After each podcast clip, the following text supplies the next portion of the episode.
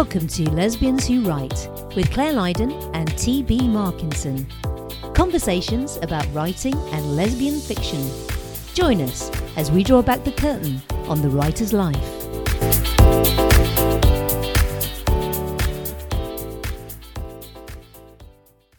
Hello and welcome to episode one forty-eight of Lesbians Who Write. This week's topic is what are your key brand values? Joining me, Claire Lydon, is my co-host, the branding boss, T B Markinson. Hello, T B. How are you today? Or how are you bossing today, I should say. Branding boss? Can I, like, put that on my, um, well, I don't really have a resume anymore or business cards. Where do I put it? My yep. website, maybe? Have it tattooed on your bum. Then I would have to show people my bum. No one really deserves that. No one deserves that. All right. So how am I today? Um, well, I should we should admit that we're recording this a bit early, and this is coming out on February twenty-eighth. So that means it's the last day of the month, and I have an edit date on March first. So I'm pretty much guaranteeing you I'm in full panic mode. I always have a mad scramble to make my deadlines, and there used to be a time in my life where it wasn't like this, when I was doing a lot less. But I keep adding more to my work life, and I'm always scrambling, and I hate deadlines. But I'm an author, and there's no way not to have deadlines in your life. Otherwise, you would never finish a project. No, you wouldn't. And uh, I think I think we discussed this, didn't we, when I was trying to uh, get back on track on the writing train, choo choo, and um, which is very different to toot toot, T B. I think you'll find. Um, but you know, yeah, it sounded really different. But I think the reason, one of the reasons that I, I couldn't get my ass back into gear, let's put it, let's put it, let's tell it how it is, is because I hadn't set a deadline. As soon as I set a deadline, I worked backwards. I worked out how many words a day I needed to uh, write, and then I got on with it. Set your deadlines. Yeah. Speaking of deadlines, now that the March first is almost met, I don't have my next deadline until May first, which means I have eight weeks breathing room, and it sounds like an eternity, and I'm really looking forward to that. But I am well aware, by the time I hit mid-April, I will be back in the panic mode, trying to meet the deadline, because uh, it, the days go so quickly. Even though you're like, oh, two months, two months, you can get a lot done. They go by so much faster than you think they are going to. Mm. But the difference between this, between the March deadline and the May deadline is um, in mid-April, when I'm realizing, oh, you have two weeks left to get this book done, I won't also be managing a ninety-nine cent sale at I H L. I fucked myself over at the beginning of this year and set a lot of things. Like, I launched the um, new reading challenge. I had a ninety-nine cent sale. So there's been a lot going on behind the scenes. A lot. So that those two weeks, I'm not going to have some of the stuff. That's going to be nice. Going to be really nice. It will be nice, but I, I think I said this to you uh, off air, but I will say it on here, and I'm sure other authors listening um, are very appreciative to you for doing the uh, I H L Readers Challenge, because it's great for readers as well um, to discover new authors, but it's great for authors to sell more books. So you are making a positive difference. Well, thank you for that, and uh, um, I'm noticing, because uh, I see all the stats behind the scenes, and the Reading Challenge is becoming one of the most popular events on I H L. So, and also we paired them with sales, and, and that doesn't necessarily mean you have to be involved in the sale to sell books, because you're on the same page. So we're still driving eyeballs to the page. So the authors who are putting the books for sale are benefiting, but so are the authors um, who aren't putting them on sale. So it mentions sale and you get eyeballs. Yes, so, yes. And, and and I saw that, because I, I, was, I tried to put Before You Say I Do on sale, but Amazon was having none of it, and it wouldn't change my price for ten fucking days. So I was hoping to put it on sale, and then it didn't go on sale, but I still saw an uptick in sales. So that's, a, you know, win-win. Yeah, that's win, when win. Amazon was really having all their issues. Yes. I was very nervous about the ninety-nine cent sale, because um, I had heard from other authors, not just you, but that it was becoming impossible almost to do the simplest things that we t- took for granted for so long. Like, it wasn't always that hard to change a price, but um, Amazon, I think, though, they're kind of working out the kinks, because I did notice with the ninety-nine cent sale, at least thirty-something of the books that were ninety-nine cents uh, landed in the top one hundred on the um, chart.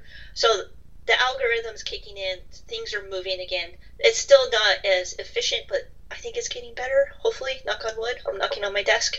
So let's hope the most painful part Come in? of the last the, most, the most painful part of the last couple months is past us, hopefully, because um I've been looking at the numbers of my re- for my releases, and it definitely hurt. But I'm going to move on to fun news instead of sad news. So I finally watched the entire Boba Fett T V series on Disney. Now, I know you're not a huge Star Wars fan. When I found out last winter that there wouldn't be season three of The Mandalorian out at this time of year, I was a bit sad because, as you know, I really enjoyed The Mandalorian because I really enjoyed uh, Grogu or Baby Yoda, for those of you who don't watch the series, but surely you've seen photos of Baby Yoda. Uh, Have I, you seen? I've seen Yoda, so I can imagine. Have you not seen Baby Yoda? I can imagine what it looks like small. How have you avoided this? He's everywhere. He's absolutely everywhere. Anyways, um, I was very happy that uh, Grogu made an appearance in Boba Fett. So I got my fix. I got my Baby Yoda fix. Well, I'm I'm pl- I'm pleased for you, because there was a lot of words there. It was like a word salad. And, you know, while I like a nice salad, and especially a word salad, sometimes I don't understand the words, but, but I'm glad that you're glad. Please don't eat Grogu. No, okay. A lot of people will hate you. No, okay. If you try to kill Baby Yoda and eat him. A lot of, I mean, I think that might kill your career. I'm just saying. La- no, it was it was fun to catch up with the series, and mm. um, I've decided last year my my um viewing challenge kind of was to watch all the Marvel movies. I've decided this year to watch all the Star Wars mo- Star Wars movies again. I haven't seen all of them, so I'm gonna like have a Star Wars festival. But that's gonna be my project because it's still kind of cold and I don't want to go outside. Okay, that's good. Uh, do do more that, of the things that you love, and if watching Absolutely. and if watching Star Wars movies is that, then all power to you. I've still not seen one. I have. You know, wa- Princess Leia is like in a gold bikini, right? One of them. Oh no, no one's ever told me that. Shit. Okay, which one is that? Oh, is that one Empire Strikes? I forget which one it is, but she's in a gold bikini. Like it's like okay. one of the most iconic parts of Star Wars for uh, lesbians. Okay. Right, okay. We all love Princess Leia in the gold bikini. Come on! I, I didn't know that, honestly. I just thought it was about Luke Skywalker running around and Harrison Ford and, you know, hairy creatures and little metal robot creatures and things, you know. Yeah. There's Carrie Fisher. Okay. Princess Leia. Yes. Come on. All right. Come on. Okay. So over here, um, I have been carrying on with my spring release. The words are uh, flowing out now, which is good because I had to, you know, rejig it all after, as I said, after my uh, research. But it's needed because um, because my deadline is fast approaching. T B, you had a March deadline, I've got a March deadline. Um, yours is the first, mine's the twenty-fifth. So I've got a bit of time. This week I'm just approaching the end of draft one, so uh, then I've got to start on draft two. But you know, crunch time is approaching. So I know we said, you know, it's really good to make deadlines, and it is, otherwise you'd never get anything finished. But then uh, it's always this time about three weeks before where I think I am never going to get this fucking thing finished, and I, I don't know what I'm doing. So yeah, but you know, the ladies have kissed, they've had sex, they've done romantic things together, and now it's all fallen apart. So we're completely on track. They've kissed, they've had sex, they've done fun, fun things, and then they fell apart. Yeah. Is that your blurb? You know, my God, I've just written it live on air. Live blurb brainstorming, everyone. Uh, yeah, so I really like the, the, the details of this book. So um, I'm hoping, at the moment I'm in the stage where I just think it's a fucking mess. You know, like if you had a jigsaw and you just tipped... You just threw the entire box in the air and then all the pieces landed on the floor. That's how it kind of feels at the moment. But, you know, second draft is where I get the corners, right? And then the third draft is where I fill in the middle. So I'm hoping it all will come together. Well, the, the first draft is always so painful, especially when you have to sit down and read it all the way through to figure oh, out God. to where you have to fix everything. It's like my least favourite part. So, oh. Yeah. What kind of a moron wrote this? Oh, it was me. But by the end, it, like when like the people's eye color changes or like their name changes, career, you're like, God, what colour's their hair again? Yes, so we're at that fun stage. Uh, what else have I done? So um, last week I went and gave blood um, for the first time ever. So that was interesting, um, but it was actually not too bad. Um, this is in aid of my little great niece, who um, my my niece had a very traumatic birth with her first child, um, my great niece Scarlett, and she was in intensive care for a month last year. It was very touch and go, but she's thriving now, and that was all thanks to the blood given to keep her alive. So in honour of her first birthday, my niece asked, could everyone go and give blood? So I thought that was a, you know, it's one of those things that I've always thought I should do. Um, But I never have, because, you know, who wants a massive needle in their arm? But actually, it was fine. I'm not actually that scared of, like, you know, getting my injections and my COVID jabs and all that. You know, I, it doesn't it doesn't really faze me. Some people are very needle phobic. I'm not that bad. And obviously giving blood is a bit more. But um, you know what the, the favourite thing was? Um, they gave me two Kit Kats, T B, and some orange juice. So I'm like, wow! And they offered me crisps. And I was like, that's quite a lot, isn't it, really? I don't need crisps as well. What are the crisps for? I know the, the sugar is to help you, but what? Do you need the salt too? I don't know. Or is that just like a British thing? Maybe it's a...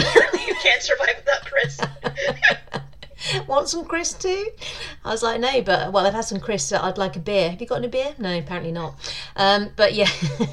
So, but we we would sort of say as well that if you can give blood, do go and give, give blood. Just do it, because it's a good thing to do. Especially these days, I think a lot of areas are actually really short yeah. on uh, blood. So if you can, yeah, that's yeah. definitely something you can. It's an, I won't say easy way to help someone, because I am one of those that's absolutely terrified of needles. Okay. And for a, a significant time of my thirties, I was getting blood tests every four weeks, and so that was not fun. But it, it is a way to help people. If you have a fear, I'm sorry, it, but it's a way to help people. Yes. Needles suck. I hate needles. Don't mention needles again. Okay, okay, sorry. But if you haven't got that phobia that shall not be spoken about, um, uh, you know, do go, do go and do it. Um, also this week I did, uh, so this is a topic we're going to be discussing next week. I did an interview with a New York Times reporter about the explosion of queer fiction into the mainstream. That was interesting to um, share my views with her, and I thought, hey, that'd be a good topic, so we're going to do that next week. Um, so, yeah, so that was quite interesting. And one other thing that happened this week is that, um, so I think I told you that I've got some pals in my new workspace that I go for lunch with now, so I've got, like, new friends, so hooray. Um, but also, so I don't know if you remember, um, the Alliance of Independent Authors is a, a great not-for-profit um, organisation. And they have little offshoots, so um, depending on where you lived. So I used to go along to the um, Alliance of Independent Authors London chapter and just go and talk about our writing and, and stuff like that. Uh, and then COVID hit, and then that all went online, and I kind of lost touch and didn't go didn't go to the ones online, strangely, even though they were a bit more convenient. Um, but the guy who ran it, Um, is really lovely. Actually, I think you've met him. Do you remember Mike from the boat party? He has now moved nearby to Greenwich, so he's started to arrange these writing Sundays. So every two weeks he's going to um, get into a cafe on in Greenwich, write for a couple of hours, and then go for dinner um, and just do some writing chat. So that's nice to have that on offer in my local area. He's a thriller writer, and he's done very well in the last few years. Um, so, in fact, about in the last twelve months, his books have really taken off. So it'll be interesting to have chats with him about. Are you going to start writing sapphic thrillers? No, because he was talking to me when I saw him. He said, uh, it's all about cars and guns. And I was like, wow, there are two things that I have no interest in. So. Well, since you've never driven a car, well, you have, but you never got your license. Mm.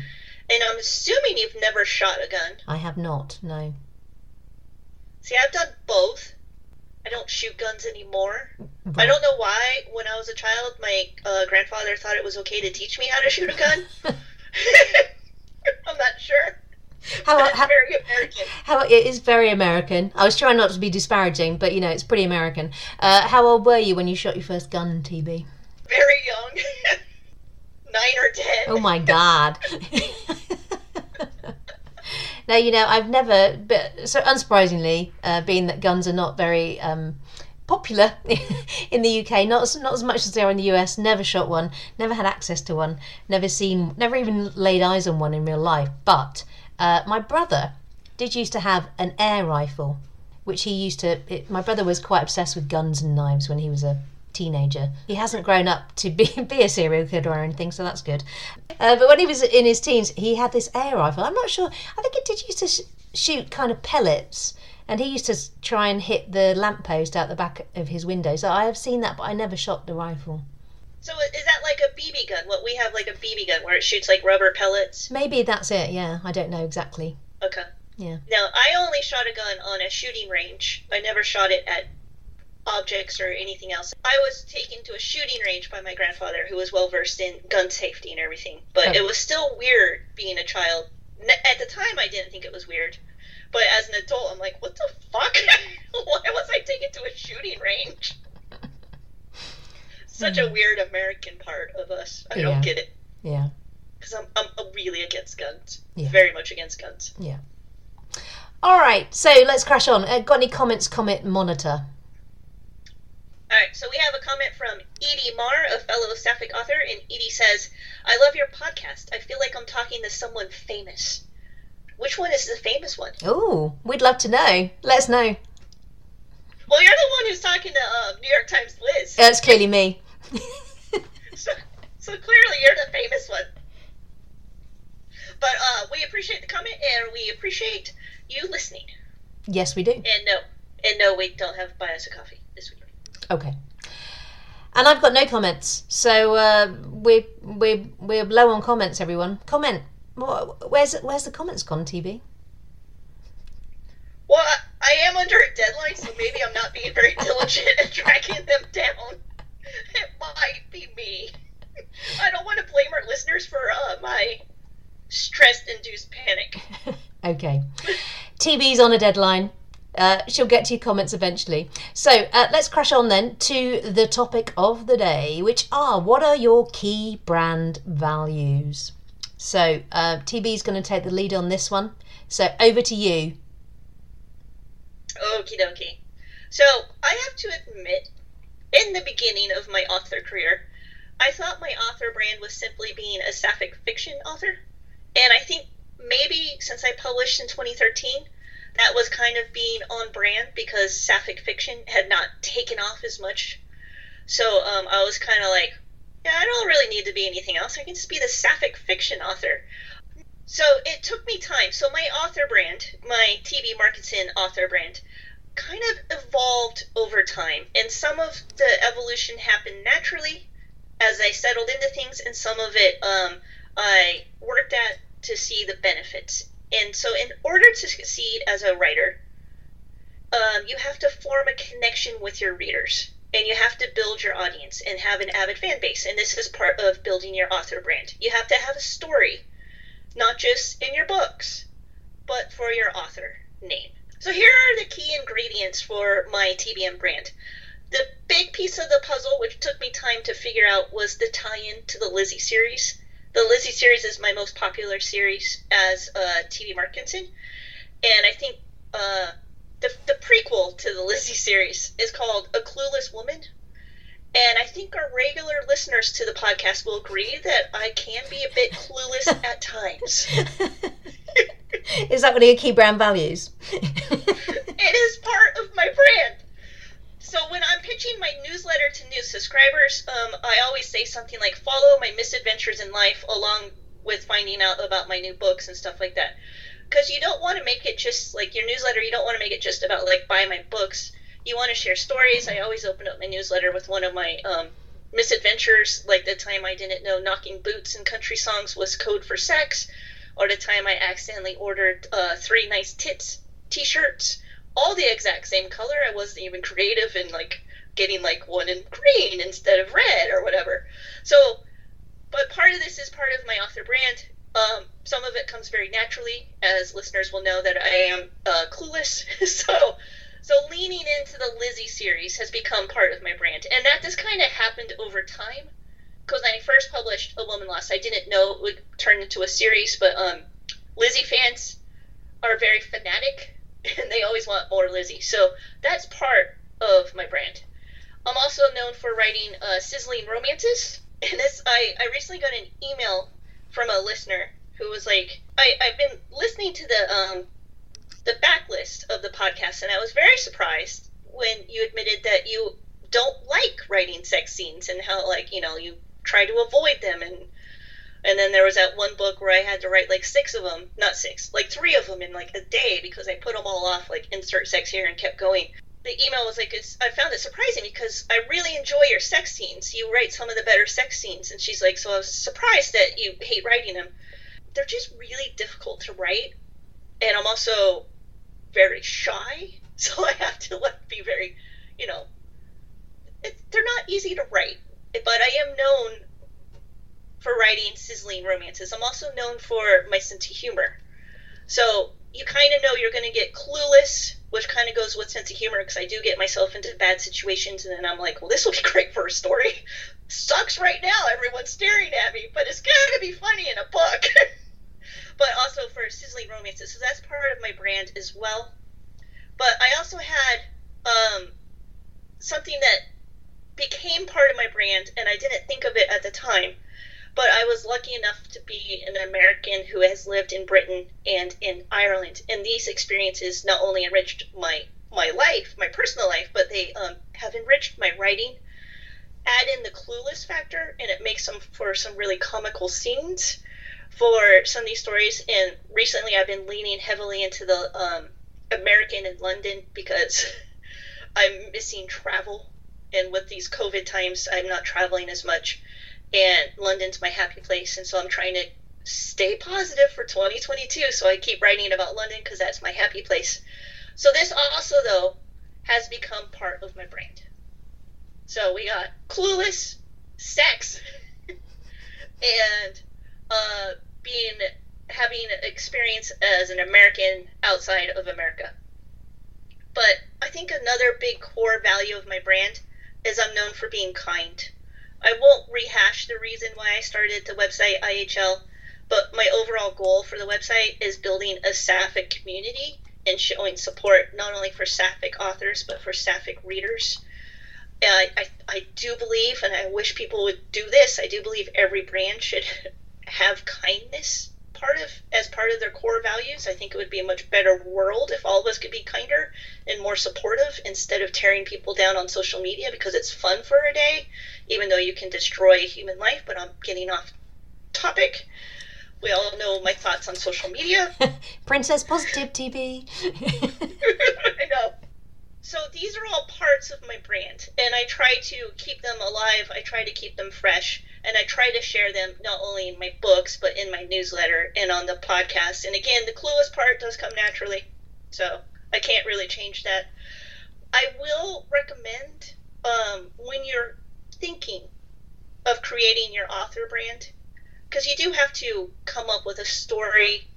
It could be, you know, when I say come up with a story, you're not coming up with a fictionalized version. You're coming up with the parts you want to share about your life as an author. And I will recommend for new authors who are coming up with their brand, don't share everything about your life. You don't have to give up your entire concept of privacy. I don't recommend that at all. Um, while I do share details about my life, and I share, I share the parts I'm comfortable with people knowing. Um, there are details I do keep close.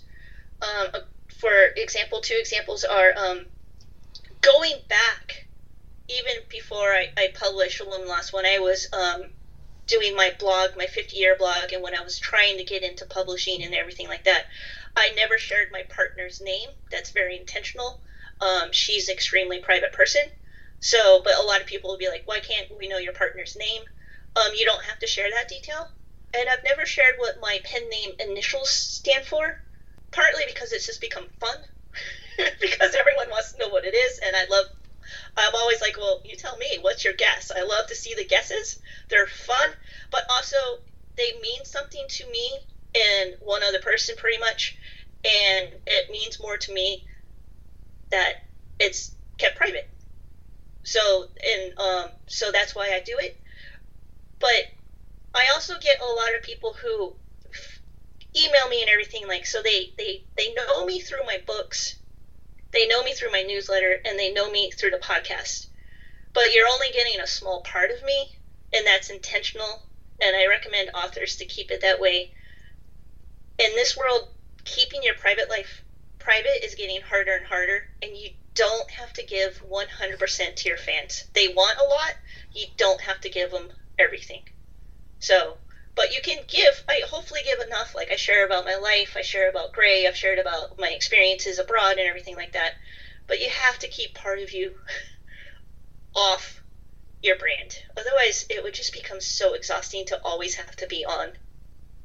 Obviously, there are things that we know about each other that we don't share with everybody else because we're we're mates. So um, yeah, yes. and and it's not to say that uh, your readers, your some of your uh, readers can truly become your friends as well. Yes, um, absolutely. Yeah, but um, there's always there's always going to be um, just to the general um, population as a whole.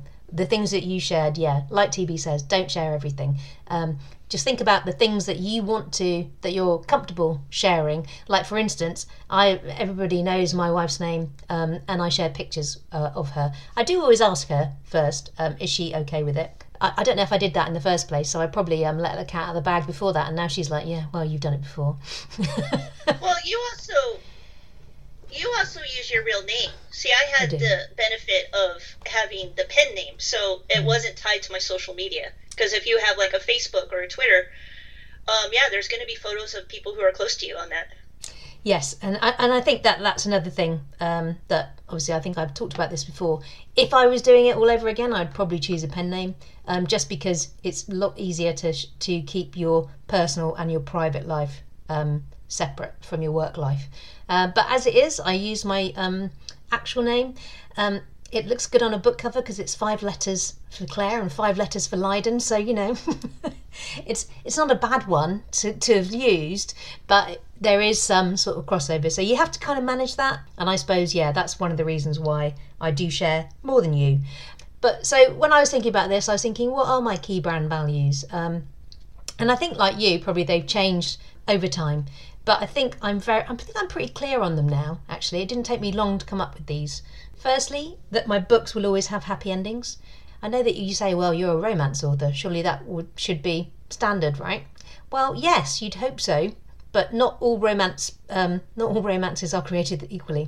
Um, I would say that most romances do have a happy ending, but not everybody understands that romances always have a happy ending. Um, I quite, I get quite a lot of emails from people saying, can you... Um, Is it, does this book end well? Um, yes, my books always end well. So um, most of them are H E A, some of them are H F N, happy for now, but um, I think one or two, but most of them happy ever after. Because like Marian Keyes says, uh, the world is not agreeable, so you have to um, have a happy ending. If you can write it, write a good one. Um, the other thing that uh, I am known for is my uh, British humour and flair. British flair, T V, do you like it? Oh, I love me some British flair and humour. I do miss the British humour. Yeah, so um, I know that this is something that uh, readers point out all the time to me. Uh, my books do have an element of comedy in them, some stronger than others, especially certain series like the All I Want series is very romantic comedy. And some of the um, first London books as well, and a couple, few of my standalones are, um, you know, full-on rom-coms. And I've got a bit of romance, just full-on romance and all the swoony, swooniness mixed in. But running through all of them is British humour. And I know that especially my British readers like it because, you know, it's it's familiar and um, it, it's stuff. I think I have like British references as well, right? That that they can, they'll understand. And maybe uh, um, my American readers won't. But you know what? Um, a lot of some of some people said to me, oh, you should take those uh, references out. But no, I leave them in because I think American readers like to learn new words. And um, if they don't know the references, they just look them up. I think you need to give readers a bit more credit than some people think that they should have. I should also say, of course, that's not just American readers, that's all non-British readers. Yeah, it kind of goes back to that one comment about the woman who was saying that, like, she's Canadian and writes Canadian English, British English, and American mm. English. But, like, with, especially these days, with the, um, how easy it is to watch shows from different countries and how easy it is to download books. Why would you erase a part of the British experience just to accommodate, I'm assuming, the American audience? Yeah. So, yeah. And, and, and you know, as I say, by and large, the, the people that love it are my American readers. So uh, that's what they yeah. come, that's what they come back for. It's part of my brand. Yeah, I, I would I would never say do that because um no people it's charming. Yes, and I think um you know it it was a slight misstep. You know, we've talked before about me uh, you writing. When you wrote One Golden Summer, you found it um, tricky because it was it was done from a, in, in a British English, uh, and similarly, when I attempted Twice in a Lifetime, I really like that book. I think it's a good book, but I attempted it from American English, and actually, it's off-brand. Um, so I think it was a misstep in my overall branding. You know, it's one that my readers forg- forgave, uh, and they came along with me. However, if I look at it in a in the light of day, it was a misstep branding wise. So there we are. So I've got happy endings, uh, British humour and flair, and the one the other thing that I'm very well known for is my first kisses. Now I think the first kiss is um, the best bit of any romance. Uh, it's the point where everything comes together and all the feelings explode and uh, there's there's gushiness inside, right, T B? I'm, ex- I'm just trying to picture exploding, gushing kisses. Sounds a bit sloppy. But yeah, my first kisses, uh, I, I, you know, um, many readers say that I'm famed for them, so I'm taking that mantle and I'm running with it. Um, the Lesbian Review have said I'm the queen of British uh, lesbian romantic comedy. I'm running with that as well. So, you know, um, it's part of my branding now. The first kisses are always big events in my book, and so is the comedy, so I try and play those up. And then the other thing uh, I think I've just written down is um, high quality queer entertainment with quirky characters. That's a lot of that's a lot of words beginning with Q, you know, in that sentence. That would be a high Scrabble score, that sentence. Absolutely. Yeah. Yeah. You you would rock it. You would. Are there three Q's in the Scrabble in the Scrabble letters though? Maybe not. So high quality. For someone who doesn't spell very well, Scrabble's like the worst game yeah, to, for me to play. So I have no idea. I don't like Scrabble very much. So anyway, high quality queer entertainment with quirky characters. So yeah, that's part of my brand. And then the last thing is to surprise my readers and over deliver on expectations. Now that sounds like I'm writing a branding uh, sort of document for some sort of corporate uh, company. Um, but you know, you kind of have to look on yourself a bit like that when you're coming up with something like this and kind of then think, can I apply that? And actually, it's what I want to do every time I write a book. I want to surprise my readers and I want to uh, amaze them and over-deliver on what they what they expect. Because as we said, when you're a writer, expectations of what your books will do could crush you. But when you're a reader, expectations of a, what your or what this book might do for you, if you as the writer push past the limits that they, that your reader has even imagined, then they're going to come back. Yeah, I had a, a email the other day that was one of the best compliments I've ever had. The person said, you know, I just purchased your latest book. I didn't even read the blurb. I just know whatever you write, I'm going to enjoy it. And that's where you want to get. Yeah. Where they see your name and they hit buy. Yes. They don't even have to read the blurb. They know it's going to be something that they enjoy. And it takes a lot of work to get to that point, but uh, when you hear uh, get an email like that, it's it's high praise, high praise. Yes, absolutely. Um, so yeah, so th- they're my key branding uh, things really: happy endings, uh, British humour, first kisses, and then surprise my readers. So I hope as well that I'm approachable, relatable, and accessible, a bit like you. But then when I wrote that down, I decided I sounded like a modern day munis- municipal council building, maybe a tech savvy library or a sports hall. So maybe I am a sports hall as well. What do you think? You, you could be what you want to be. Yeah, I'm gonna. That's the whole part of the brand. I'm gonna put that down on my branding. Be yeah. more, be a tech savvy sports hall. There you go. I don't know what that is.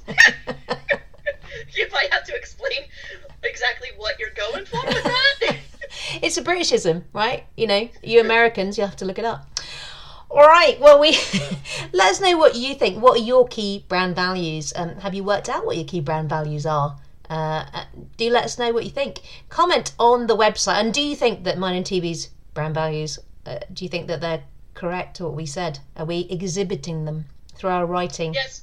And, and also remember, like, when you're creating your relationship with your fans, like when I was saying, you know, don't share everything, but you do that naturally in life. Like, you don't share everything with your coworkers that you share with your partner and stuff like that. It's just something you have to, the dynamic you have to work out and what you're comfortable with. You do it all the time. You just have to figure it out for your author brand. Yes. So do let us know what you think. Get in touch on the website, lesbians who write dot com, via email, lesbians who write at gmail dot com. Facebook us, Twitter us at Les Who Write, and Instagram me at Clairefic. And join us next time when we will be discussing the explosion of queer literature in the mainstream. What was that accent? It was, what was that? It was a bit of a weird sort of posh accent. I don't know. Okay, so until, until then, uh, stay safe and keep writing. Bye, everyone.